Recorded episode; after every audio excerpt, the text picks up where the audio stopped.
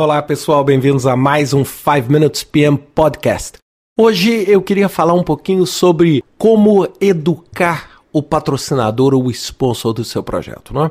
É, um dos maiores desafios, sem dúvida nenhuma, que a gente enfrenta nos nossos projetos é que muitas vezes o grupo que detém o poder e a capacidade de tomada de decisão dentro do nosso ambiente de projeto tem autoridade, mas muitas vezes tem um conhecimento ou zero ou muito próximo de zero em gestão de projetos.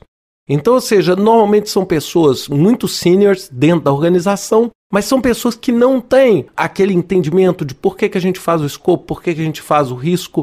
E muitas vezes você, na posição de gerente de projeto, fica numa situação muito difícil para explicar. Então, eu queria falar um pouco para você o seguinte: o que, que eu faria se eu precisasse educar o meu sponsor? Né? Eu acho que a primeira coisa que eu queria colocar para vocês é você mostrar no sentido educativo. Ou seja, você mostrar um processo de decisão que não necessariamente precisa ser baseado no feeling ou baseado naquela percepção, mas ele pode ser sim baseado em fatos.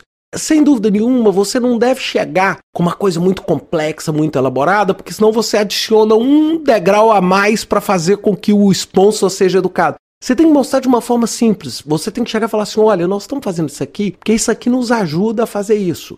Nós estamos aqui colocando esse pedido para a gente ter a aprovação desse orçamento do projeto. Por quê? Porque a gente quer chegar naquela ponta.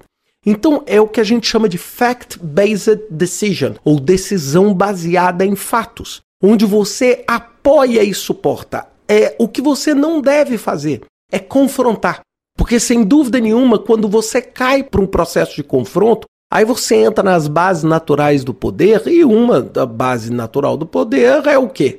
Óbvio, é o poder é, legitimado, é o poder da autoridade do qual o sponsor está investido né, desse poder. Então você tem que entender muito bem em como você se baseia em fatos.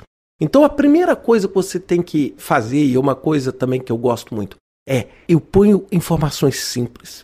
E eu tento tratar com cada um dos sponsors, caso eu tenha mais de um, ou mais, caso eu tenha, por exemplo, um project board ou uma diretoria do projeto, é individualmente, onde eu faço uma socialização do que eu quero apresentar.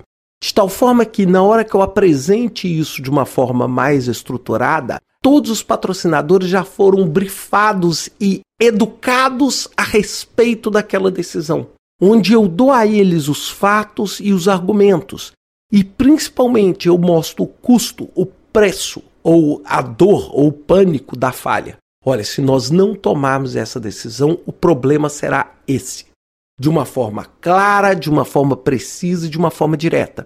E eu gosto de fazer isso individualmente com eles.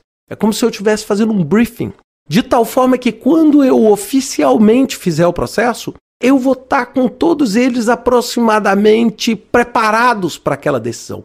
É a coisa que você deve mais odiar fazer é surpreender o patrocinador. É dar um susto, ó, oh, isso aqui. Por quê?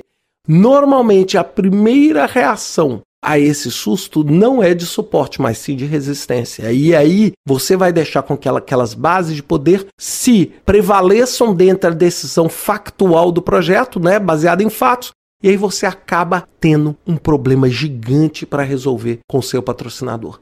É, é um processo, e é, eu tenho hoje atuado muito em capacitação de patrocinador, explicando a importância do patrocínio.